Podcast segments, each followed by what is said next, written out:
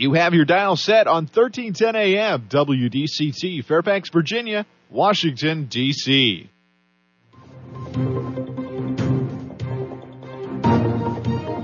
워싱턴과 미국 그리고 세계의 흐름을 짚어보는 라디오 워싱턴의 시사 토크쇼 워싱턴 전망대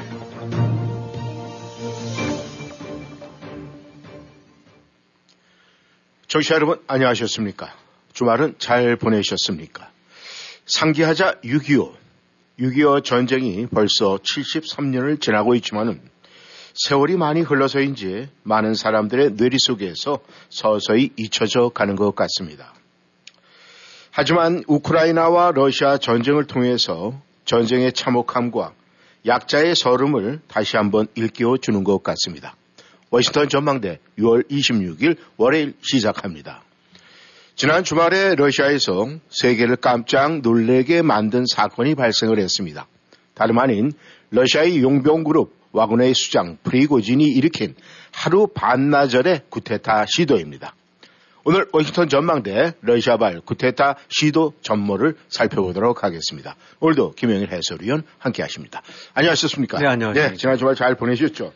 네, 참 모처럼 만에 이 주말 내내 네. 이 TV 뉴스에서 눈을 뗄 수가 없게 만든 날이었죠. 예. 예. 아, 세상에 많은 사람들이 굉장히 깜짝 놀랐어요. 아니, 러시아에서 구테타? 뭐 굉장히 놀랄 만한 뉴스였는데, 이 프리고진의 구테타, 이 어떻게 해서 일어났습니까? 굉장히 궁금증이 많은데 말이죠. 네, 이제 어, 일반적으로 생각할 때 이 독재 국가, 뭐 특히 이제 북한이라든가 중국이라든가 이런데 뭐 어디든 마찬가지긴 하지만 이게 어떻게 일어날 수 있나라고 이제 저 의, 이제 의문점을 가질 수 있는데 네. 일단 프리고진이라는 사람은 이제 그 용병 죄수들이 주축이 된 용병 기업 그 바그너 그룹에서 이번에 이제 전쟁에 참여를 했죠. 네, 예. 그 바흐무트라는 데서 전투를 벌여왔고 또 바흐무트 탈환에 가장 결정적인 기여를 한 사람이라고 예. 어, 했는데 뭐 우리 사고 방식 상식으로는 좀 이해가 안 가지긴 하지만 국가의 안보를 정규군이 아닌 용병이 일익이라도 많은 데는 것이 참 이해는 안 가죠. 네. 아, 뭐 한국에는 그런 예는 없습니다만 억지로라도 든댄다고 하면 무슨 좌우지간 옛날 의병대장 같은 식으로 해갖고 음. 아, 뭐 경상도든 전라도든 어디에 기반을 둔 아니면 또 어떤 기업에 기반을 둔 네. 그런 사람이 몇만 명을 갖고 있는 건데 음. 최대로 이 바그너 그룹이 에, 이제 한참 많이 투입돼서 한 5만 명까지도 얘기가 있었더랬고 네네. 최소한도 3만 명 이상은 어, 전장에 에, 들어가 있었었다. 네. 근데 이제 이게 지금 러시아가 초기에 어, 우크라이나를 침략을 할 때 한 14만에서 17만 정도쯤 병력이 동원됐다는 얘기가 그 당시 나왔었거든요. 예, 예. 그렇게 본다는데 그러면 잘하면 한 4분의 1 아니면 적게 봐도 5분의 1 음. 이런 정도의 병력이 가동됐던 거니까 이 프리고진이 암만 용병이고 정규 병력은 아니긴 하지만 네. 아, 이 전쟁에서 차지하는 비중이라든가 음. 역할, 위상 이런 것들이 어, 우린 이해는 안 가지만 간단치 않았겠죠. 네. 그러더니 이 프리고진이 이제 이 7월 1일을 기점으로 해서 상당수 이제 서방 관측통들도 주시하고 있었던 거는 이제 바흐무트라든가 이런 데서 어, 많은 기여를 하고 난 다음에 정규군, 러시아 정규군한테 이제 그 지역을 이관을 하고 나왔단 말입니다. 네. 근데 이제 어, 나왔던 조치가 뭐냐면은 어, 7월 1일을 기점으로 해갖고 그 이른바 용병들과 같은 이제 비정규전 병력들 네. 그런 다 어, 러시아 국방부에 등록을 해갖고 이른바 계약을 새로 맺어라. 음. 그러니까 이제 계약 주체가 바그너가 아니라 이제 러시아 국방부가 되고 음. 이제 러시아 정규군이 되는 거죠. 네. 어, 바로 이제 이것 때문에 이제 프리고진 입장으로 봐서는 2만 명일 수도 있고 3만 명일 수도 있고 네. 어, 적지 않은 병력에 상당한 어, 무기와 장비 이런 걸 가진 이제 군벌 세력인데 네. 이게 7월 1일을 기점으로 어, 자기 병사들이 등록 주 담당을 하게 되고 계약 담당이 자기가 아니라 러시아 국방부로 넘어가게 되고 나면 사실상 지휘권을 박탈당하는 거나 똑같거든요. 네. 그래서 어차피 아, 이 저게 간단치 않을 거다라고 예상을 했던 거고 CIA를 비롯해서 이제 서방 측 정보 소식통들도 저 7월 1일 기점으로 해서 뭔가 일어날 거다. 음. 아, 고- 순순히 아, 지금 그 바그너 즉 프리고진이 무장 해제를 당하지는 않을 거다. 음. 어떤 식이든 튕겨 나오지 않겠는가. 네, 예. 이렇게 예상을 했었기 때문에 네. 아, 뭔가 아, 돌발 사태가 있을 거라는 짐작들을 하고 있었던 거죠. 네. 그러다 그게 좀 빨리 온 거죠. 음. 아, 이제 주말에 지난 주말에. 근데 그러고 이제 그, 그 프리고진 주장으로 오게 된 때라면 자기 이제 잘 말을 안 듣고 반항할 것 같고 그러고 나니까 음. 러시아 국방부 쪽에서 뭔가 어떤 항공 공격이든 미사일 공격이든을 통해 갖고 네. 아, 오히려 이 바그너 용병들 쪽 기지를 때려 갖고 네. 어, 뭐 자기들 주장으로 한 2천 명까지 음. 나 상당수 사상자가 났겠죠. 예. 그러니까 이제 거꾸로 우리를 죽이려 들어 음. 하고 나니까 총구를 거꾸로 들이댄 거라고 봐야 되겠죠. 예. 그러니까 이제 말은 구태타지만 아 이게 일종의 이제 전장에서의 항명이자 아 이제 강력한 어, 어떤 어필인데 음. 그렇기 때문에 타겟도 예. 아, 이 푸틴을 직접적으로는 타겟이라기보다는 이런 식의 명령을 수행하고 어떤 그 이제 이 저 국방장관 네. 그다음에 총참모장 네. 이제 이런 놈들이 나쁜 놈들이다 여기를 제거해야 된다라고 음. 그런 명분으로 올라온 거니까 푸틴에 대한 직접적인 반기 뭐 사실상은 반항이지만 네. 반기지만은 이제 이런 류의 복잡한 배경을 안고 어 급작스러운 거긴 했지만 사실은 충분히 뭔가 이 이제 그런 충돌이 내부적으로 충돌이 일어날 수 있는 상황이 조성됐었다고 봐야 되겠죠. 네. 아무튼 뭐 이 구테타다 세계 언론이 그런 식으로 보도를 하고 있는데 이제 문제는 이것이 어떤 식으로 순서적으로 진행이 됐느냐 이것에 대해서 굉장히 많은 분들이 이제 궁금증을 갖게 되는데 이번에 쿠데타 뭐 그렇게 명하는 것은 뭐 일반적으로 일단 총부리가 방향이 바뀌었으니까 네. 그렇게 생각을 할 수가 있는데 어떤 식으로 저- 진행이 됐습니까? 네, 그래서 이제 그 바로 주말에 아 이제 바람간 발생이 됐죠. 예. 그야말로 CNN이라든가 이제 이런 케이블 뉴스 같은 경우들이 그냥 아, 한 장면 한 장면들을 계속 그다음에 요즘들은 이제 그 소셜 미디어 같은 것들이 발달이 돼 갖고 네. OSINT 소시트나 그래서 이제 뭐 한마디로 그 저 군사 매니아들 네. 이각 곳에서 직접 생중계 비슷하게 음. 아, 현장 상황을 뭐 셀폰이라든가 기타 이제 인터넷 같은 걸 통해서 이제 쭉 그 소위 구테타가 중계 방송듯이 진행이 됐어요. 네. 구테타라는 것이 어쨌든 이제 아, 정부의 반기를 들고 넘어온 건데 음. 1차적으로는 어, 이 바로 우크라이나 진영에 배치되어 있던 와그너 용병들이 어, 러시아로 이제 국경으로 다시 넘어온 거죠. 네. 그러니까 뭐 우리 이제 한반도를 만약 비유를 든다고 그러면은 아, 저 넘어와 있던 저 북한군이 아, 뭐 강원도 좀 넘어와 있다가 음. 아, 강릉쯤 있다가 거꾸로 이제 평양 쪽으로 들어간 거죠. 네. 아, 이제 이런 식으로 생각을 하시면 됩니다.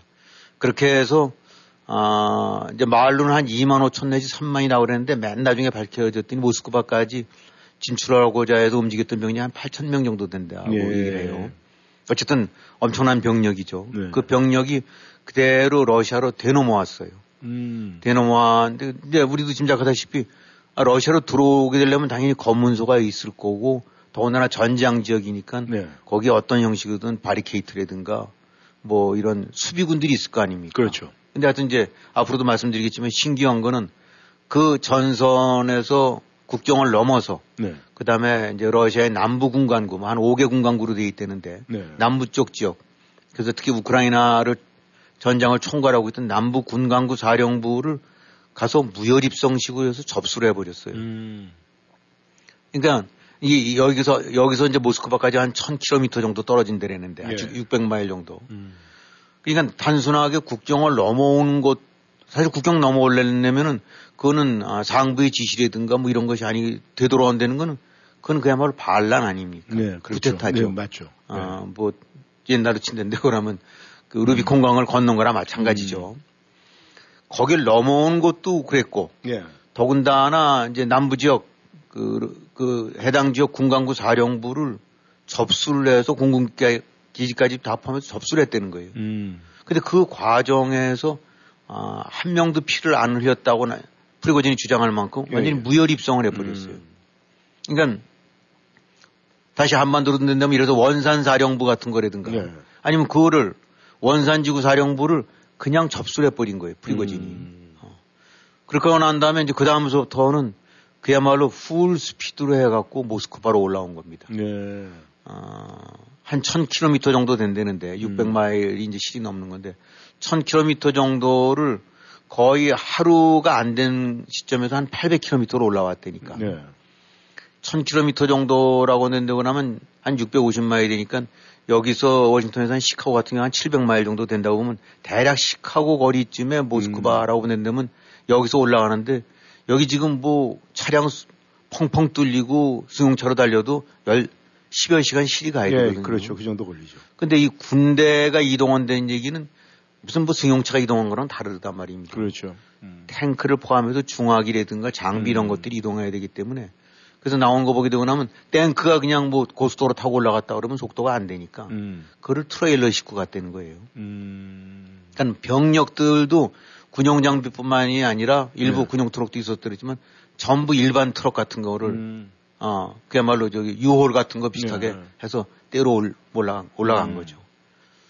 근데 아 이제 여기서부터 이 구테타라는 말을 할 수밖에 없고 너무지 이해가 안 되는 것들이 예. 어떻게 그 짧은 시간에 음.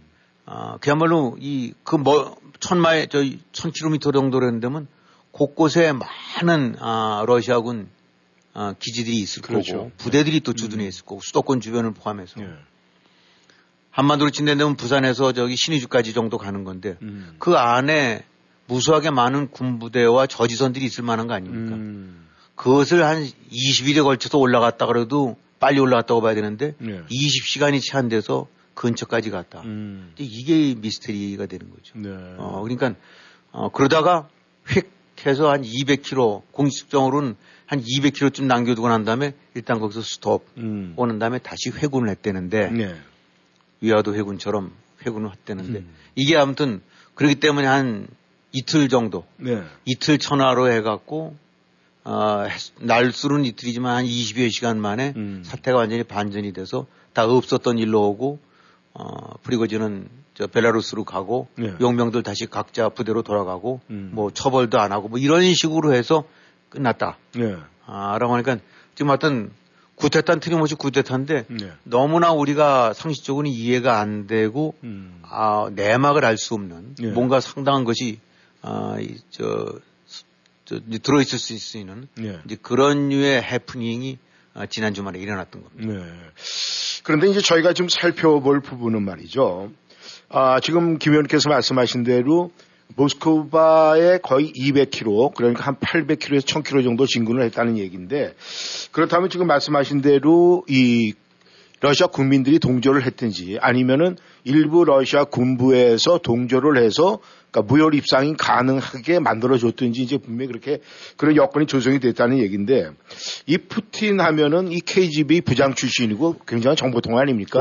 예. 그리고 그 러시아 국민들한테 인식이 되기는 굉장히 강철 같은 사나이 이렇게 인식이 되어 있는데 지금 그런 푸틴이 뭔가 지금 변화가 있을 것 같은데 지금 푸틴이 어떤 반응을 보이고 있습니까? 근데 이제 이 푸틴의 반응도 여러 가지 그 의혹을 낳게 만들고 이제 궁금증을 지금 일으키게 하고 있죠. 네. 어, 말씀드렸던 대로 한 1000km에서 한 800km라고 하는데 또 뭐 오신트 소시도 이런 사람들 어, 보도 나오는 거 보게 되고 나면 60km까지 근처까지 갔다는 거예요. 네. 200이 아니라. 그리고 이제 특히 그 정찰병 네. 선도 정찰 부대는 20km까지 육박을 했었었다. 음. 그리고 그 당시에 모스크바는 사실상 아, 제대로 방위력이 갖춰지지가 않았었다. 어떻게 네. 텅 비었었다. 음. 그 다음에 푸틴도 도망갔었다. 음. 생, 뭐, 생 페이터 부른가 그 발음, 발음도 어려우는데. 네. 뭐 그쪽에서 하게 되거나 핀란드로 넘어가기도 쉽대는데. 음. 하여튼 그건 설들인데. 네네. 이게 이제 도저히 이해가 안 가는 게 어떻게 이렇게 빠른 속도로 이건 그야말로 고속도로 타고 주행랑 친 거랑 똑같거든요. 네. 아무런 방어 내지 저지도 없고. 한국으로 친다고 그러면 어, 서울이 그럴 거고 평양도 그럴 거고 이른바 수도방위 사령부들이 다 있을 거 아닙니까? 네. 거기에는 최정예 부대들이 음. 어, 대통령이라든가 그 이런 데를 궁이라든가 아니면 대통령실이라든가 네. 이런 데를 커버할 수 있겠죠. 수도방위 군단들이 있고 그다음에 특수부대들 뭐 이른바 베레모 쓴 부대들 같은 경우가 첩첩히 네. 공수부대들이 어, 거기를 방어할 거고 그다음에 각 지역별로는 어, 뭐 향토사단이니까 예비사단 이런 데들이 다 또 진을 칠 거 아닙니까? 네. 어디서든 이런 것들이 없었었다. 음. 그 다음에 이제 더 이상한 거는 푸틴이 딱 구테타 뭐 이상 사태가 일어났습니다. 하게 되면 우리가 상식적으로 생각할 때는 제대로 돌아간 나라라면 구태타가 이- 있어서도 안 되긴 하겠지만 만약에 그런 상황이 일어났다라고 한다면 그래 곧장 즉시 제압하라 하고 음. 명령을 내릴 거고 네네. 어, 뭐, 예를 들면 평양이라고 한다고 하면 저기, 저기 함흥, 저기 끝이라든가 이런 데서 했던 데 그러면 즉시 명령을 내릴 거 아닙니까? 네. 아, 우선 수도방위 쪽 부분을 강력하게 아, 방위선을 구축을 할 거고, 그 다음에 아, 수도까지 올라오는 길목 길목마다 각 지역 부대라든가 어, 이런 데들을 단단히 명령을 내릴 거 아니겠어요? 네. 그 다음에 당연히 아, 아, 체제가 돌아간다면 국방부 장관 내지 합참의장, 음. 군의 총수, 네. 총참부장, 저, 저 러시아 같은 경우는 그런 데는 즉각 성명을 얻은 뭐든 해갖고 반란군 제압에 전 병력이 나서서 신속히 제압할 거다. 네. 뭐 이런 식의 조치들이 즉각 즉각 나와야 될 거란 말이에요. 네.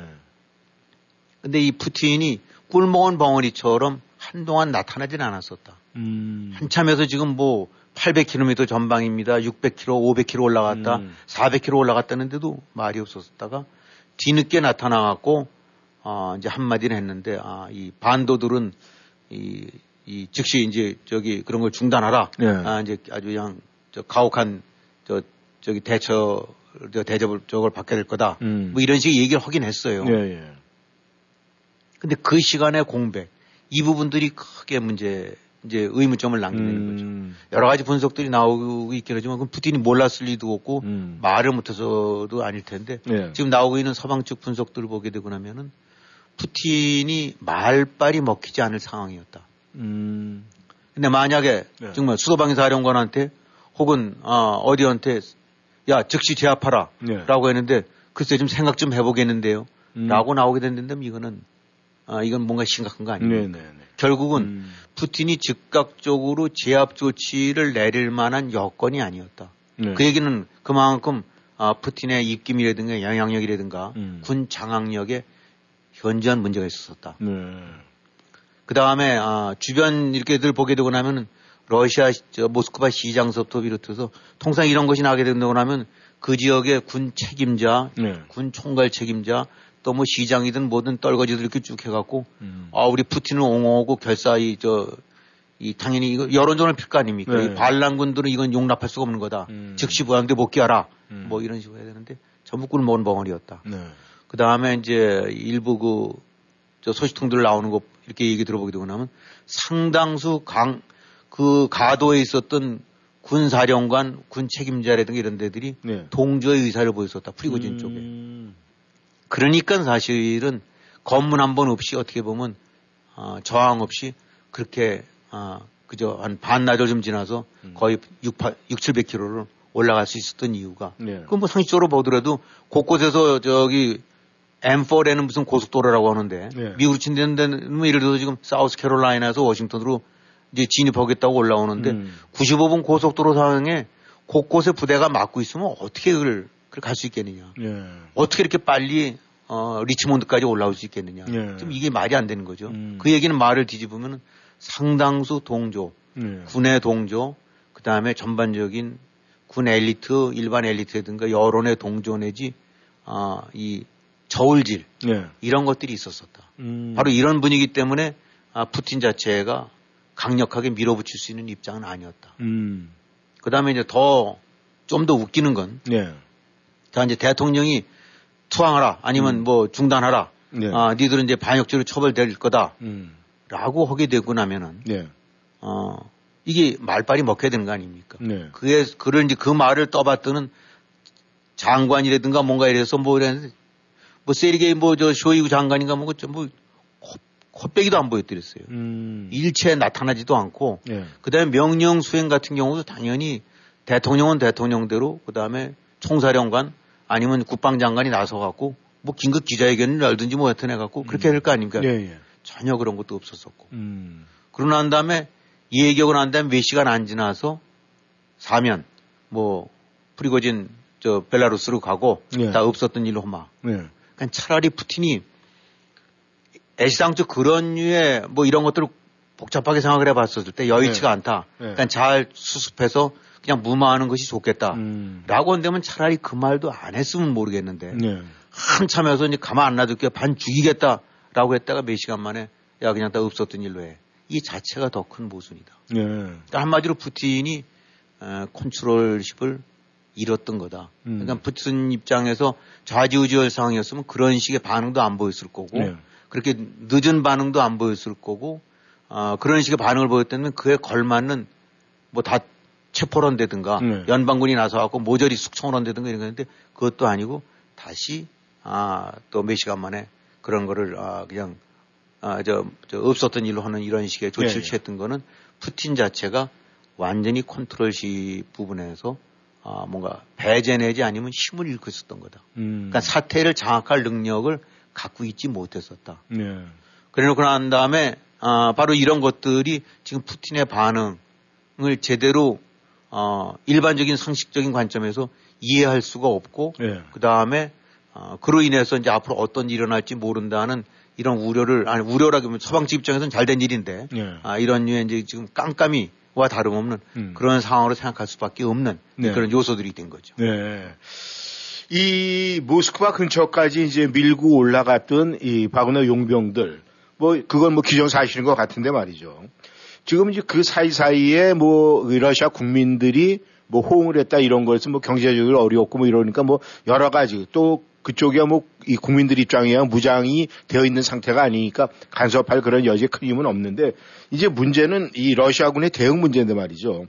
러시아군의 대응이 그만큼 이전까지 프리고진에 대한 와그너 용병들에 대한 이 푸틴 대통령의 뭐 절대적인 신임 때문에 그냥 뭐 그렇게 뭐다 오픈을 시킨 건지 아니면은 러시아 군들이 나름대로 푸틴에 대한 어떤 반감 때문에 있었는지 이런 건 지금 나타나는 부분이 있습니까? 네, 비공식, 이제 공식적으로는 그런 것들이 안 나타나는데 비공식적으로 아니면 그 이제 여러 가지 정보 소식통들이 언론 통해서 흘리는 거라든가 아니면 언론 통해서 이제 이렇게 나오는 퍼즐들을 보다 보게 되고 나면 네네. 하여튼 그 연역적으로 추론해 갖고 음. 아, 상당수 동조자들이 있었을 거다. 내지 어. 방치자들. 네. 그래갖고 거꾸로 프리고진한테 전화 때려갖고 네. 아 내가 좀 저, 저 뒤에서 잘 알아서 저 커버할 테니까 잘 좀 해보쇼. 음. 라든가 네네. 하여튼 최소한도 어? 음. 어, 그렇지 않을 경우에는 이 짧은 시간 내에 상당수 병력이 네. 중장비를 갖고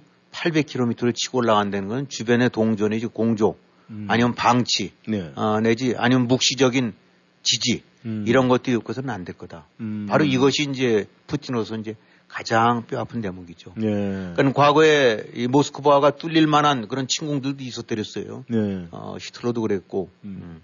결국 못 들었어요. 모스크바. 음.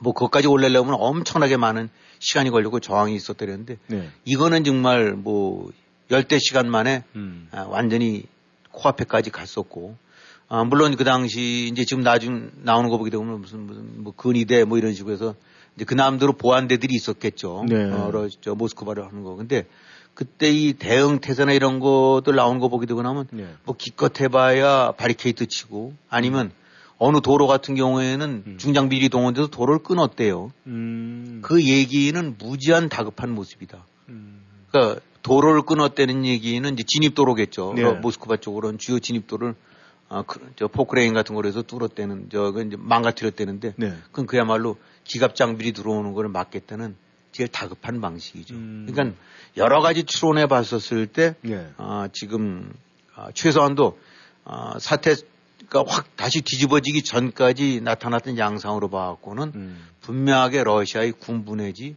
아, 상당수 세력들로부터 묵시적인 동조 내지 음. 방치 아, 이런 분위기가 명백하게 존재했었던 거라고 볼 수밖에 없다. 예. 그렇지 않으면 설명이 안 된다는 거죠. 음. 그런데 말이죠. 이 바그너 이 용병 군들이 일단은 구테타에서 쉽게 얘기해서 이 총구의 방향을 로스, 어, 모스크바로 이제 향했다는 것은 어떻게 보면은 이 우크라이나 러시아 전쟁에서의 어떤 클라이막스인데 그러면은 이 와그너 용병들이 모스크바로 진입을 했다 그러면 엔티클라이막스가 딱 되는 거거든요. 그런데 갑자기 틀어버렸어요. 네, 그렇죠. 예. 풀어서 지금 아 뭐 벨라루스 쪽으로 갔다 고 그러는데 거기도 굉장히 애매한 부분이 굉장히 많아요. 그렇죠. 예. 어떻게 보십니까? 그러니까 왜 그렇게 됐냐가 지금 다들 제일 궁금해하는 건데 여러 가지 설들이 나와요. 네. 무슨 저 프리고진의 가족들을 전부 뭐, 뭐 가만 안 놔두겠다. 네. 뭐 당연히 협박이 있을 수도 있겠죠. 네네. 또 프리고진뿐만이 아니라 이제 그 와그너 그룹에 또 거기도 지휘부가 있을 테니까 네. 이런데 압박을 가했던 얘기도 있고 그 다음에 어, 밀구 근처까지는 갔는데 어쨌든 간에 7, 8천 명 혹은 많아야 만 명, 2만 네. 명으로 모스크바를 완전히 공세 공격을 해갖고 어 그거를 어 이 점령하기에는 그건 무리가 있지 않겠습니까? 네. 그래도 암만 해도 써도 준치인데 당연히 음. 어 모스크바를 지키는 상당수 어떤 식의 최정예 병력들이 있을 수도 있겠죠. 네. 그럼 이제 거기랑 맞붙었을 때 도저히 안 될 것 같다라는 뭐 그런 현실적인 판단도 있을 수도 음. 있었을지 모르고 네네. 어, 그 다음에 이제 이, 이 프리고진 입장으로 봐서는 그야말로 이제 칼을 빼든 건데, 네. 어, 죽기 아니면 저건데 지금 상태로 봐갖고, 네. 아, 뭐 이제 뭐 푸틴이 그랬던 얘기도 있어요. 자우지간 너 계속 올라오게 되고 나면은 음. 우크라이나에 했던 병력들 다 빼나 하니 있더라도 니들은 반드시 잡아 죽인다. 음. 뭐 이런 식의 얘기도 있다 그러는데 어느 건들 음. 어, 정설은 없어요. 그 대신, 어, 이 국가 반역자라고 대통령이 명명해서 그야말로 구족을 멸해야 된다라고 했던 그 프리고진을 에 대해서 그렇게 얘기했던 것이 불과 잠깐 만에, 아, 형사 기소도 멈추고, 다저 네. 없었던 일로 하고, 음. 벨라루스 저거 가게 하고, 네. 어, 뭐 이런 것들 다 해서 했다는 얘기는 음. 이건 만약 그 정도로 압박을 가하면서 퇴치를 할 자신이라든지 역량이 있었다면 그렇게 안 하겠죠. 음. 딱 봐고 예. 어딘가가 크게 문제가 있었기 때문에 음. 바로 그렇기 때문에 이제 의문점들이 나는 건데 네. 이 정도로 파죽지수를 밀고 올라가고 코앞에까지 가서 했었던 아, 와그너로 하여금 아, 프리고진으로 하여금 결국은 일단 주저앉고 돌아서기 위한 이유가 뭘까라는 네. 부분들도 여전히 미스테리예요. 음. 그래서 이제 그 부분이 아, 결국은 지금 나오는 얘기들은 이거로서 끝난 건 아닌 것 같고 계속 뭔가가 진행 중인 거다. 네. 그다음에 벨라루스로 갈까 말까도 이해가 안 가는 거고 네. 벨라루스로 갔을 때 앞으로 살아남을까 음. 그것도 쉽지 않을 거고 네. 그렇다면 지금 저 푸틴 입장으로 봐서는 그야말로 당할 걸 다 당했는데 예. 그대로 놔둘 수도 없는 걸 거고 음. 그러니까 지금 왜 배랑한 타협으로 돌아섰냐는 현실적으로는 아무리 밀고 올라가도 바그너 군이 모스크바를 함락시킬 만한 아, 그런 전력은 쉽지 않았을 거다. 네. 아, 그렇다는데 그러면 이제 그야말로 유혈 사태가 일어나서 거기서 어, 이제 완전 제압되고 난 데인데 그러면은 어쩌면 끝장일 수도 있고 네. 그러니까 그 나름대로 도피구 내지 어떤 식의 도피처 같은 경우를 제공한다는 이제 베라루스 쪽에서 음. 뭐 이런 식이 있었던 데인데 그러면은 어, 그건 일단 한번 어, 이 숨을 골라볼 만한 네. 어, 뭐 그런 어, 여지가 있기 때문에 응하지 않았겠느냐라고 하는데 아, 거듭 말씀드리지만 지금 딱 부러지게 나온 건 없고 네. 전부가 추론입니다. 전부 네. 추측이고 다들 끊임없이 지금 지난 주말에 네. 어, 짐작컨대 바이든 대통령으로부터 시작해서 음. 나토 뭐 많은 그 책임자들 군 정부 당국자들이 궁금해하고 있는 건 음. 왜 돌아섰을까? 음. 지금 앞으로 어떻게 될까? 지금 그 얘기들인 것 같아요. 음. 근데 보통 이제 이 싸움할 때 보면 말이죠. 이 상대가 굉장히 지금 강해 보이면은 한쪽에서 너 정말 내가 너한테 이길 수 있는데 그냥 봐주는 거야. 그러니까 가 이러면서 협상 비슷하게 이렇게 내놓는데 그런 냄새가 지금 물씬 풍기거든요. 아무튼 이 앞으로 어떻게 전개가 될지는 좀 더 지켜봐야 될 것 같습니다. 청취자 여러분께서는 워싱턴 전망대 함께하고 계십니다. 전하는 말씀 듣고 다시 돌아오겠습니다. 1941년 설립되어 운영되어 온 비영리 단체인 메서가 분양하는 The Mather는 2024년 버지니아 타이슨에 오픈 예정인 62세 이상을 대상으로 한 전용 고급 주거단지로 최대 3,300 square feet의 아름다운 디자인의 아파트는 레스토랑들과 수영장, 피트니스 센터, 스파를 비롯한 각종 편의시설을 제공해 드립니다. 더 많은 문의사항은 www.themessertysons.com www.themethertysons.com 혹은 703-348-8522를 통해 지금 바로 알아보세요. 팬데믹으로 힘든 지금 비즈니스 오너를 위한 정보 tax credit 놓치지 마세요. 비즈니스 오너 누구라도 신청 가능한 ERC, loan이 아닌 정부 tax credit입니다. PPP 받았어도 신청 가능한가요? COVID 동안 매출이 올랐어도 신청 가능한가요? 어떤 업종이라도 신청 가능한가요? 네, 가능합니다. 지금 전화하셔서 ERC 전문가에게 문의하세요. 714-714-7942, 714-714-7942. Safford Brown 현대 페어팩스, 여름의 길목 6월, 현대가 드리는 행복, 2023년 아이오닉 5, 2023년 엘란트라, 최대 36개월 0.99% APR 적용. 모든 Safford Brown 현대자동차는 미국 최고 수준의 10년 10만 마일 무상 서비스와 owner assurance가 지원됩니다. 페어팩스 Boulevard에 위치한 Safford Brown 현대 페어팩스를 방문하세요. 703-352-0444 Safford Brown 현대 페어팩스.com 0.99% APR 36개월 할부 기준은 credit이 승인된 분에게 해당되며 승용차 가격 1000불당 월 28불이 적용됩니다. 모든 고객이 이 조건에 해당되진 않으며 자세한 사항은 dealer shop에 문의하세요. 2023년 7월 5일까지 유효합니다.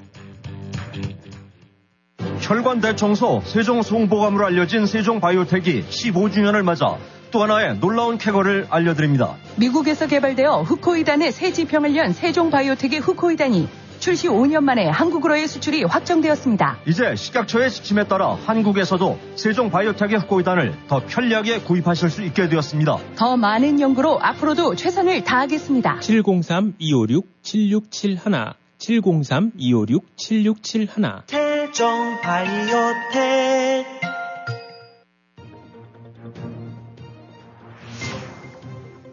여러분은 지금 라디오 워싱턴 그리고 미주경제신문 대표인 김용일 해설위원과 라디오 워싱턴 콘텐츠 본부장 이구순이 진행하는 워싱턴 전망대를 함께하고 있습니다.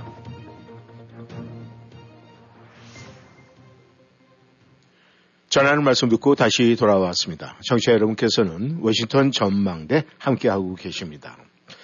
이 양측, 러시아와 그 다음에 이 프리고진, 이 타협이 뭔가가 됐으니까 아, 진행을 하다 대로 회군을 했다 이렇게 이제 알려지고 있는데 결국은 회군을 했다는 것은 나름대로 뭔가 절충이 됐다는 얘기가 아니겠습니까? 근데 그 내막이 지금 알려지는 건 있습니까? 일단 외형적으로 그때 이제 초기 알려졌던 거는 아, 이 프리고진에 대한 이제 이른바 형사 기소, 네. 그러니까 이제 저 반란군으로 해갖고 체포하겠다라는 네. 것을 걷어들인다라는 네. 얘기도 나왔더랬고, 음. 그 다음에 벨라루스로 망명 내지 어쨌든 뭐 옮긴다 프리고진이. 어, 그 다음 뭐 그런 정도였더랬어요. 그리고 음. 이제 나머지 그 대신 이제 이 저 프리고진이 형식상으로 타겟으로 삼았던 국방장관이랑 총참모장 해임 네. 이런 부분들에 대한 언급은 없었더랬고. 음. 근데 지금 다시 이제 조금씩 나오고 있는 얘기들은 어 일단 지금 푸틴 쪽에서 이 저기 프리고진에 대한 기소 뭐 이런 일종의 사면이나 다름없죠. 없었던 일로 한다라는 것이 아니다.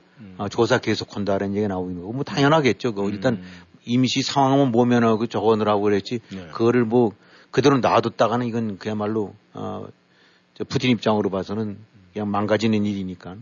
그래서 이 그 순간에는 어떤 식으로 뭐 쇼이구 국방장관을 포함해서 이런 지휘부 해임을 할 수도 있고 뭐 그런 거를 내막적으로 돼 있는지 모르긴 하지만 겉으로 드러난 건 없습니다. 하지만 짐작컨대 그런 요구들이 있었을 거고 어쩌면 그런 요구가 어느 정도 수용이 됐고 뭐 이런 식으로 해서 타입이 되지 않을까 싶은데 네. 지금 하여튼 그 이후로 아, 벨라루스 같대지만 벨라루스로 도착했던 얘기도 없고 벨라루스 자체에서도 뭐 우리 그 모르겠다 확인해 줄 수 없다 그러니까 지금 어디가 있는지 프리고진이.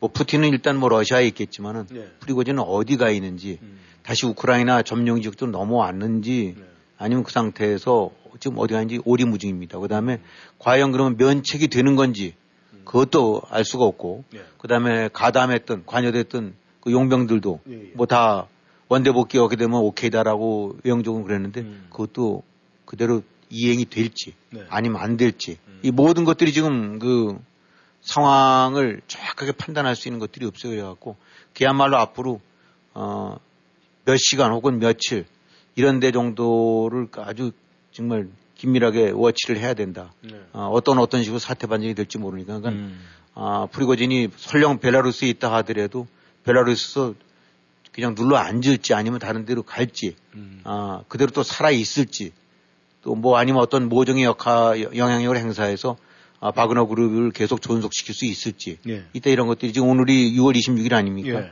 일단 외형적으로 7월 1일도 그렇게 되고 나니까 지금 너무나 큰 변수들이 앞에 있고 예. 남아 있고 어 그에 따라서 상황 전개에 따라서 어, 또뭐 예측 전혀 안 됐던 일들이 얼마인지 벌어질 수 있는 그러니까 타협의 내막 같은 거 보면 사실상 오리무진하게 오리무중하고 봐야 되겠죠. 예.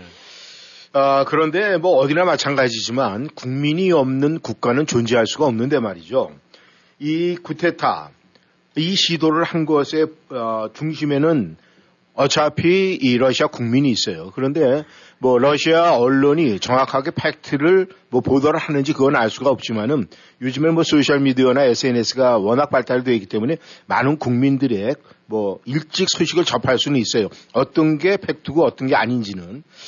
그런데 이 국가 한 국가의 뭐 전체적인 모든 걸 봤을 때 리더들 중요하지만 그래도 국민이 먼저 아니겠습니까? 그렇죠. 예. 그렇다면 러시아 국민들의 반응이 굉장히 중요할 것 같은데 지금 이 러시아 국민들의 반응에 대해서는 보도가 나오는 게 없습니까? 좀 나왔더랬죠. 그리고 이제 그것이 어떻게 보면 이제 푸틴한테 가장 뼈 아픈 대목이 될 수도 있고. 네. 그러니까 역시 이제 우리가 상식적으로 돌아갔을 때 네. 만약에 구테타가 일어났다. 네. 뭐 북한 어떨지 모르지만 이제 한국 같은 경우는 좀 더 드라마틱하게 된다 그러면 아뭐 부산에서 구테타가 일어났다. 음. 아니면 또 뭐 목포에서 구테타가 일어났다 이런 식으로 한번 상황이 있다고 가정을 해보죠. 예. 그 지역에. 아 그렇게 되고 나면 어, 그것이 제대로 된 나라하고 제대로 된 정권에서 어, 국가 전체를 장악을 하고 또 지지를 받고 있다고 한다 그러면 즉시 어, 국민들 뭐 군, 군의 저항은 더 말할 것도 없고 예. 국민들 같은 경우도 그건 말도 안 되는 일이다 아니면 뭐 어, 그건 용서해서는 안 된다 뭐 이런 것들이 있을 거 아닙니까? 네. 근데 지금 일단 프리고진이 우크라이나에서 넘어온 접경 지역에 있는 이제 그 러시아 영토, 음. 어, 그거 갖다 이제 뭐 로스토프 주라는데 예. 그 지역에 있는 이제 군사령부를 접수한 거거든요. 음. 근데 그 CNN이나 이런 데서 나오는 거 보게 되고 나면 그야말로 전부 그 시민들이나 이런 사람들이 그 탱크 같은 거 막 나와 있고 네. 경계서 그럴 거 아닙니까? 네. 거기 뭐 저 카메라로 저 저 셀폰으로 찍고 웃고 얘기하고 뭐 꽃다발도 주기도 하고 음.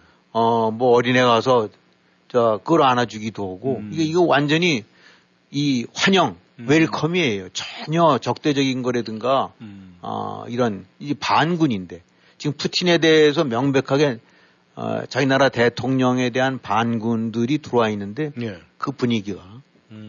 그러니까 더군다나 무혈 입성했다는 그 자체도 아까도 말씀드렸더니지만 아, 그 지역의 군관 사령부나 이런 데 같은 경우는 그 남들은 경계 병력이 있고 헤드쿼터인데 네. 거기 장비도 있고 무기도 있을 거 아닙니까? 네.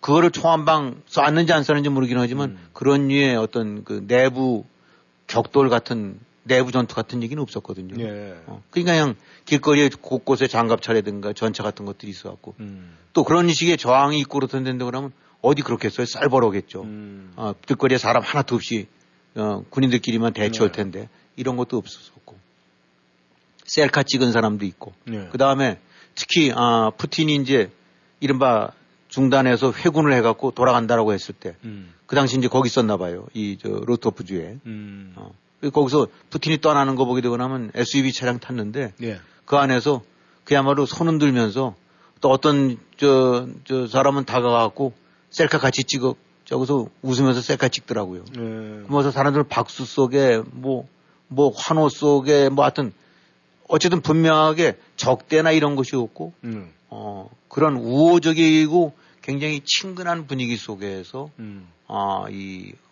저 프리고진이 음. 떠났다. 네. 그 다음은 지금 종종은 알 수 없지만. 네. 자, 그러면 구테타라는 걸 시도를 해서 원래 이 구테타라는 건 뭐 평시 때도 마찬가지지만 지금 전시 중 아닙니까? 네. 전시의 군이 아 그야말로 어, 명령 불복종으로 해서 거꾸로 총구를 돌려서 오는 거는 이건 반군인데 예. 그렇게 되는데 그러면 뭐그 대처나 대항이 쌀버럭이 짝이 없을 것 그렇죠. 같은데 예. 또 어쨌든 지금 국민들 최소한도 그 지역에서 보였던 국민들의 저, 이- 저 인상, 인상 같은 거는 아, 전혀 달랐다. 음. 그러니까 소위 민심, 그 다음에 아까도 설명드렸던 군심, 네.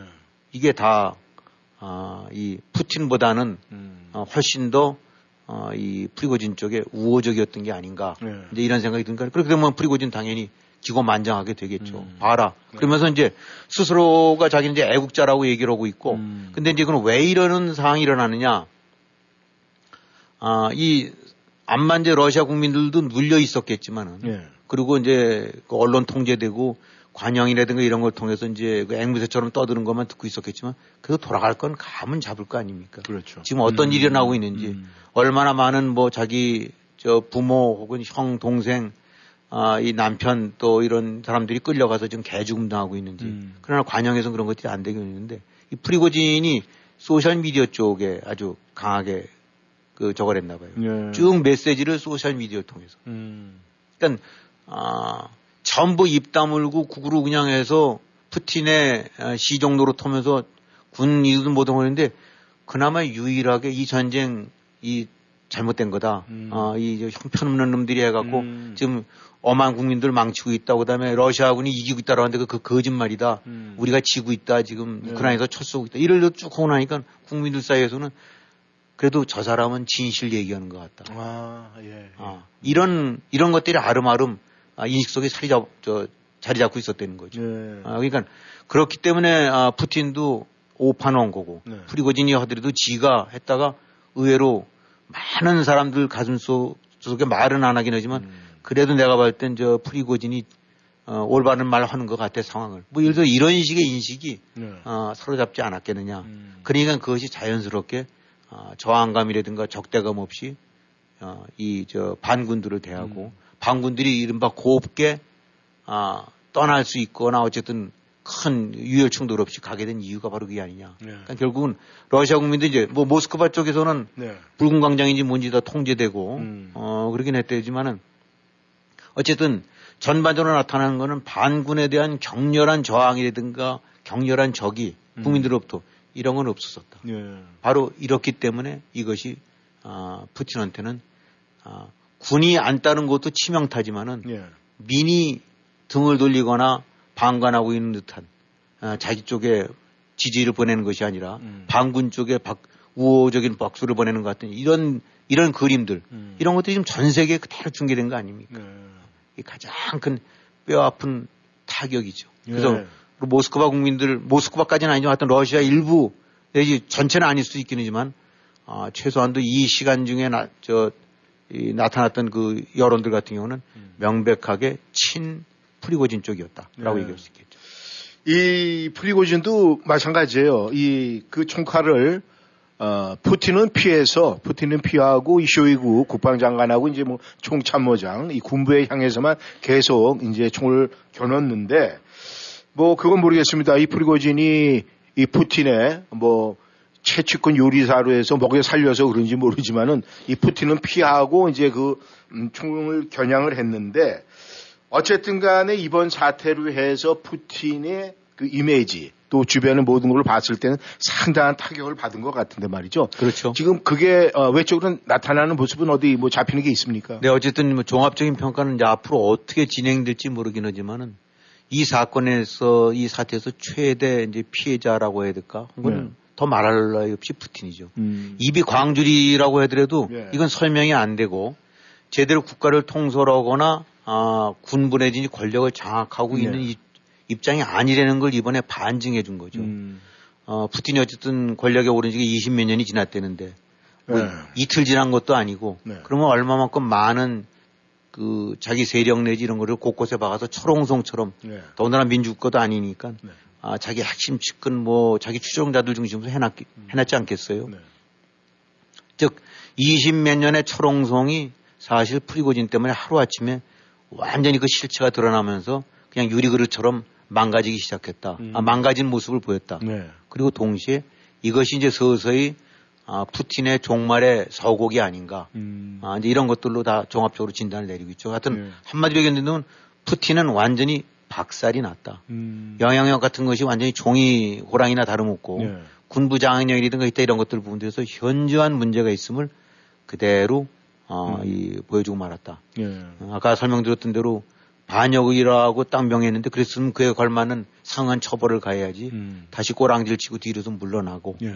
그 다음에 어, 제대로 된 통솔을 못하고 전면에 나서지 못하고 있는 것들. 예. 그 다음에 또 루카센코 뭐 벨라루스라고 저 대통령이 나섰다는 것도 정말 웃기는 일이에요. 음. 아 지금 뭔가 문제가 있었으면 당연히 국방장관, 아 총참모장 아니면 뭐 사령관에서 자기 직계를 통해서 제압을 하고 네. 설령하더라도 해야지 왜 옆에 나라가 물론 이제 그, 그 사실상 그 저기 영향권에 있는 나라긴 하지만은 그 회사 사장한테 대들었는데 옆집 도, 하청회사 사장이 나서서 중재한 거랑 똑같으니까 예. 그뭐 본사 임원 내지 이사나 사장은 다 허수아비가 된 거고 예. 아, 이, 지금 이런 꼴이거든요. 예. 그러니까 이래저래 푸틴 같은 경우는 음. 아, 뭐 어떤 이유를 됐든 간에 그와는 관계없이 음. 아, 이 전체적인 그 국가 장악력, 군부, 예. 여론, 기타 모든 상황 판단력, 이딴 모든 것에서 음. 이제 완전히 망가져 버렸다. 음. 아, 물론 이제 앞으로도 푸틴이 어떻게 돼야 할지는 뭐 조금 여러 가지 변수는 있기는 합니다만 예. 기본적으로 하여튼 어 우크라이나도 그렇고 음. 미국도 그렇고 서방국들도 다 공통적으로 정보 소식통 군소 소식통 내리고 있는 거는 푸틴의 붕괴가 어쩌면 이제 시작이 돼가는 게 아닌가. 음. 푸틴 제국의 종말이 이제 슬슬 어, 다가오기 시- 이제 문을 열고 있는 게 아닌가 종말이. 예. 뭐 이런 식의 평가는 다 뭐 이해 없이 다 똑같이 나오고 있습니다. 네. 아무튼 지금 러시아 군부 아니면은 뭐 러시아 국가 전체가 체계가 지금 흔들리고 있는 건 분명한 그렇죠. 사실인데 예. 지금 이 러시아는 우크라이나와 전쟁 중이에요. 그러면은 이 전쟁 중인 상대국 우크라이나와 이 서방 세계를 대표하는 이 미국의 반응도 굉장히 중요한데 말이죠. 지금 이 미국이나 우크라이나에서 나오는 반응은 어떻습니까? 뭐 다 짐작한데 말은 안 하긴 하지만 그야말로 브라보하고 지금 이제 술잔을 들고 있는 상황이겠죠. 네. 어, 특히 이제 미국 같은 경우는 미리 짐작을 하고 있었던 것이 뭐 당연히 감청도 올 거고 돌아가는 상황 봐서 아, 이 프리고진 같은 경우가 이제 조만간 군권 지휘권을 반납해야 될 아, 그냥 닥쳤던 뭐 저 이런 식이 돼야 될 상황인데 네. 그대로는 안 갈 거다라고 하게 되거나 짐작도 했었을 거고. 음. 예. 미국이나 서방 측 같은 경우는 정말 주말 중에 그냥 신경을 곤두세우면서 이 사태가 어떻게 갈 건가. 음. 아, 그야말로 모스크바까지 넘어가나 네. 아니면 유혈 충돌이 일어나나 음. 아니면 제압이 되나 뭐 이런 것들을 그냥 긴밀하게 보긴 했지만 아, 지켜봤고 지금도 지켜보고 있는 거고 앞으로도 음. 또 지켜볼 텐데 종합적인 반응 같은 경우는 일단은 어, 그야말로 아, 불감청 고소원이죠. 이거 음. 정말 얼마나 이 반가운 소식이고 음. 어, 내부의 와해가 아, 이런 식으로 해서 이제 불씨가 생길 줄 뭐 별로 짐작 못했을 수도 있고 음. 어, 푸틴의 철옹성이라는 것이 이런 정도로 허약하고 온 모습이 균열 가는 모습이 음. 이걸 통해서 드러났으니까 네. 뭐 그야말로 그냥 어, 지화자 같은 반응이 나올 수밖에 없죠. 네. 어, 그래서 이제 단지 미국 같은 경우 이제 우려는 만약에 사태가 급박하게 돌아갔었을 때 네. 어, 또 하나 이제 걱정되는 건 핵 통제권. 음. 어, 러시아가 지금 엄청나게 핵미가 갖고 있는데 네. 저거 뭐 이래저래 하다가 정말 혼란 중에 어느 놈이 핵 통, 통제권을 장악을 해갖고 네. 어떤 사고가 빚어질지 모르는. 음. 음, 그러니까 이제 이런 부분들이 굉장히 어, 지금도 주시하는 대목일 거고. 네. 어, 이, 그 다음에 이제 뭐 벨라루스 쪽도 그렇긴 합니다만 이제 어떤 식으로 국경에서 어떤 사태가 일어날지 앞으로 모르는 거니까 네. 이제 그런 측면으로 봐서는 주변국들 음. 어, 일단 좀 굉장히 긴장을 하면서 만에 하나라도 우크라이나 전쟁이 과는 다른 양상으로 또 다른 소요 사태 나지 음. 이런 것이 일어날 수도 있는 부분들 네. 어, 이런 것들은 이제 긴장을 하고 있는데 종합적으로 봐서는 너무 좋죠 뭐 어, 음. 지금 이런 식의 아, 일이 벌어지고 있다는 거는 네. 환영할 만한 일이죠. 예. 하여간 뭐 이번 사태는 그 누구도 세계에서 누가 예견한 사람도 없었고 이렇게 될 거라는 이런 일이 생길 거라고는 진짜 상상을 초월한 일인데 이번 그 사태가 던져주는 메시지는 분명히 있을 것 같아요. 그렇죠. 예. 네, 어떤 메시지로 보십니까? 일단 뭐 아무리 철옹성 같은 독재자라 하더라도 네. 어, 결국은 어, 이 이런 무리한 수를 쓰고 어, 이 저 정도를 걷지 않고 음. 무리한 이런 이제 이 저 전쟁을 일으키고 그다음에 탄압으로 했을 경우에는 네. 이것이 뭐 그야말로 만년 천년 가지 못한다라는 걸 네. 보여줬고 또 항상 아, 이런 류의 붕괴나 와해는 바깥에보다 내부에서 일어난다는 것도 보여줬고 음. 어, 그런 측면으로 봐서는 지금 중국이나 북한 같은 경우 무지하게 긴장하고 있을 거예요. 네. 특히 중국 같은 경우 음. 시진핑도 똑같은 입장인데 네. 대만 밀고 들어갔다가 지지부진해지고 음. 안에 어느 군관 군벌 쪽 하나 저기 저기 프리고진처럼 들고 일어나게 되면 똑같은 양상이 될 수 있으니까. 네. 그 다음에 또 한편으로 봐서는 지금 사실 푸틴한테 올인해서 베팅하고 있는 건데 음. 푸틴 넘어지게 되고 나면 이거 완전히 또 망가지는 거 아닙니까? 네. 아, 그러니까 아마 이제 이 복잡하게 음. 아 지금 그런 신경으로 왜 또 이런 일이야 하면서 에, 이 지켜보고 있을 거고 네. 또 김정은이도 마찬가지겠죠. 음. 외형적으로 봐서는 뭐 푸틴보다는 훨씬 더 어, 단단한 그런 독재 체제를 갖추고 있지만은 네. 지금 뭐 푸틴도 어, 저런 식으로 해서 내부에서 뭔가가 그 불씨가 일어나리라 생각을 못 했던 걸 거고. 네. 그야말로 괴물로 키웠다가 지금 괴물한테 음. 아, 당하고 있는 시기인데. 네. 뭐 김정은이 우리가 모르긴 하지만 저런 식의 제2, 제3의 프리고진이 또 북한 군부내에 있을지 모르는 거 아닙니까? 음. 네. 그러니까 이제 이제 이른바 이제 군사 독재 이런 국가들 같은 경우에는 지금 복잡하기 짝이 없는 상태에서 예의 사태를 이제 저 주지를 하겠죠. 네. 아, 그러니까 아, 이런 식으로 본다고 하면은 아, 어쨌든 간에 이제 이 우크라이나 이런 데 쪽으로 봐서는 지금 최고죠. 음. 아, 그리고 굉장히 이제 이 모든 정보 소식통들이 얘기하는 것들이 네.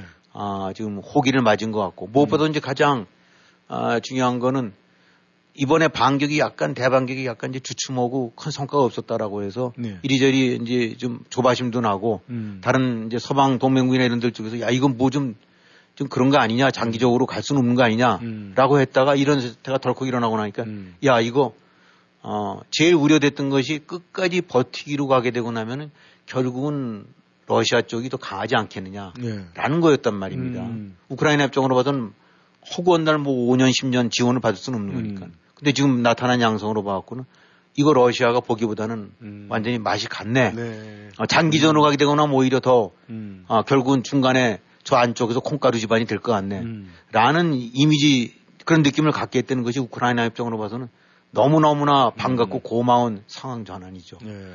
그 다음에 이제 이 바그너 그룹의 용병들 같은 경우가 우크라이나 병사들 쪽에서 나오는 진단 쪽에는 이 러시아 군들의 징집병이라든가 정규군은 음. 뭐 일부 정예사단 빼놓고는 특히 징집병들 쪽은 그 완전히 그냥 뭐 음. 총알바지라서 네. 신경 쓸 것도 없는데 음. 이 바그너 용병은 굉장히 무서웠다는 거예요. 음. 실제로 죄수들이 주축이 됐고 예.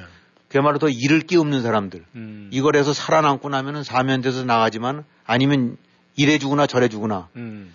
아, 그 다음에 이 병력뿐만이 아니라 장비나 이런 것들도 굉장히 잘 나았답니다. 네. 그러니까 이 러시아 정규군 쪽은 뭐 보급이라든가 이런 것도 부패가 정해서 그냥 완전히 그 뭐 거지 얻어먹듯이 했는데 네. 그래도 이제 프리고진이 뭐 그렇게 돈이 많은가 봐요. 음. 어쨌든 간에 어떤 식이든 이건 사설 아, 민간 집단이나 다름없으니까 음. 먹고 장비나 이런 들 쪽에는 훨씬 양호했다라고 그러네요. 네. 그러니까 동기부여 징집병보다는 훨씬 더, 어, 저, 돼 있죠. 네. 그 다음에 장비라든가 병력, 그 다음에 싸움 안 마 해도 뭐 보통 그냥 저기 직장 다니다 끌려온 사람보다는 사실 죄수라는 것이 좀 그렇긴 하지만 그런 점에서 도 험한 길 살아온 그런 사람들 아니겠습니까? 음. 그래서, 어, 이 최단도로 많았을 때는 3만에서 5만 정도, 한 2, 3만 명 정도가 투입이 됐었고, 음. 특히 바흐무트라는 데서는 주축이 아, 이 바그너 용병들이었는데 일단 최소한도 나타날 수 있는 거는 바그너 용병의 존재나 이제 이 부분은 많이 지워졌다. 음. 그러니까 그 바그너 쪽이 러시아에 총을 들이대면 더 좋고 네. 하여튼 최소한도 그 전처럼 일사불란하게 우크라이나에 총구를 들이대는 일은 없을 거다. 음. 그 다음에 또 하나, 아, 일단 러시아 입장으로 봐서 이번에 큰 된통으로 당했으니까 네. 마냥 전선에만 있는 게 아니라 또 제2, 제3의 바그너 사태를 대비해 갖고 네. 일부 병력이라든가 이런 것들을 본토 쪽으로 빼야 될 거 아닙니까? 그렇죠. 그러면 지금 음. 현재 전선에 나가 있는 병력이나 군사력 같은 것이 음. 약해질 거 아닙니까? 네. 동기도 약해질 거고 실적으로도 약해지고. 음. 그러니까 우크라이나 입장으로 봐서는 서방 동맹국들이 뜨악했던 눈길들이 야 이거 아니 아니네 이거 음. 러시아 보니까 잘하면 가겠네 보낼 수 예. 있겠네 이런 식으로 해갖고 다시 한번 그 미국 주축으로 해서 강력한 지원 체제를 구축할 수 있는 네. 또 사기도 올라갔을 음. 거고 또 그 바그너 용병들 막강했던 그 용병들 집단들이 일단은 이제는 그 사실상 무력화돼 갖고 네. 최소한도 그 전과 같은 그런 압박은 가하지 않을 거고 음. 또 러시아 병사들 같은 경우도 얼마나 지금 그 사기가 떨어졌으면 음. 뭐 이번에 나타난 걸 봤더니 일로 갈까 저리 갈까 지금 좌우우면하는 것 같고 네. 그러니까 종합적으로 봐서는 이건 좀 최고의 상황으로 전개가 되고 있다. 네. 아 그래서 물론 하루 이틀 내에 뭐 러시아군이 철수한다든가 와야 된다든가 그런 일은 없긴 하겠지만은 아, 최소한도 똘똘 뭉쳐서 우크라이나군의 반격을 막아도 쉬운 버거운데 네. 저 내부적으로 저런 식으로 풍지박산이 나갔고 음. 저렇게 와야 된 상태라고 한다고 하면은 심리적으로든 전술적으로든 전략적으로든 상당히 지금 흔들리고 있는 사태다. 네. 아, 이런 식의 종합적으로 보고 있으니까 자, 이 기회에 이, 자 해서 이제 길게 보게 되면 어떤 상황이 벌어질지 뻔히 아니까 음. 여기서 쉬지 않고 밀어붙이게 되고 나면 갈 수 있다라는 예. 식으로 이제 이 드라이브를 거는 것 같아요. 음. 물론 이제 변수는 남아 있습니다. 이 푸틴이 어떻게 할 거냐. 예. 과연 아 저기 이 프리고진이 죽었느냐 음. 아니면 앞으로도 남아서 영향력을 행사할 거냐. 예. 하지만 지금으로 봐갖고는 프리고진이 이제 큰 변수가 되기는 어렵다라고 보는데 네. 단지 이제 우크라이나 입장으로 봐서는 푸틴이 이 완전히 망가진 얼굴을 체면을 회복하기 위해서라도 음. 어 이제 뭐 더 공격을 극단적인 공격을 가해올 수도 있고 음. 또 그다음에 러시아의 내부적인 숙청 내지 아 뭐 이런 식으로 해서 정비를 허려둘 수도 있고 네. 근데 물론 그 과정에서 이번에 뜨악했던 그 러시아의 군부들이 아 또 그것이 하나의 빌미가 되었고 또 다른 소요가 일어날 여지도 있고 그러니까 하여튼 지금으로 봐서는 종합적으로는 우크라이나가 아 굉장히 그야말로 신이 신의 한 수처럼 음. 분위기를 확 바꿔줬고 예. 아, 물론 우크라이나 같은 경우 지금 주전력은 투입 안 하고 있다고 합니다만은 네. 참 다행스러운 일이죠. 여기에 이제 이런 심리적으로도 분위기가 확 바뀌었으니까. 음. 그래서 이제 푸, 저, 푸틴의 앞으로 대응이 굉장히 아, 이제 주목할 만한 바긴 하지만은 아, 최소한도 그동안에 한 24시간, 48시간 동안에 나타난 걸로 봐서는 네. 아, 푸틴이 절대적인 권력을 쥐거나 힘들 수 있- 있는 거는 이제 그건 분명 아니다라는 거는 입증이 된 거고. 음. 그러니까 하여튼, 아, 끝난 거로 보이긴 하지만 끝나진 않았다고들 합니다. 네. 이제 앞으로가 아, 하루가 될지 아니면 몇 주일이 될지 음. 어, 어떻게 보면 예상치 못한 큰 급- 아주 중대한 변화들이 일어날 수도 있고 음. 또안 일어날 수도 있긴 하지만 장기적으로 봐서는 아, 우크라이나 입장으로 봐서는 음. 굉장히 유리한 국면으로 아, 분위기를 바꿔나갈 수 있는 아주 절호의 시점을 맞았다. 그렇게 네. 얘기할 수 있겠죠. 네. 아, 아무튼 이 러시아의 지금 내정에 큰 문제가 있는데 이 문제가 어쩌면은 푸틴이 먼저 휴전하자라고 제안할 수도 있고 반대로 또 우크라이나 입장에서는 그 휴전을 받아들일 수 없다 뭐 하면서 더 강하게 나갈 수도 있고 이런 입장인데 어떻게 가능성은 있겠습니까? 하여튼 어떤 경우든 앞으로 지금 뭐 이 최고의 뭐 저기 백악관서부터 해서 정보 소식통들이 지금 판단을 못 내리고 있으니까 그러긴 네. 한데 하여튼 중요한 거는 분명히 매우 매우 좋은 일이다. 우크라이나 쪽으로 봐서는. 네. 그만큼 틀림없는 일이다. 네. 아무튼 지금 이 푸틴이 그런 얘기를 하겠습니다. 이 우째 이런 일이. 네, 청취자 여러분 오늘 워싱턴 전망대 여기서 인사를 드리겠습니다. 함께해 주셔서 감사합니다. 안녕히 계십시오. 수고하셨습니다. 네, 수고하셨습니다.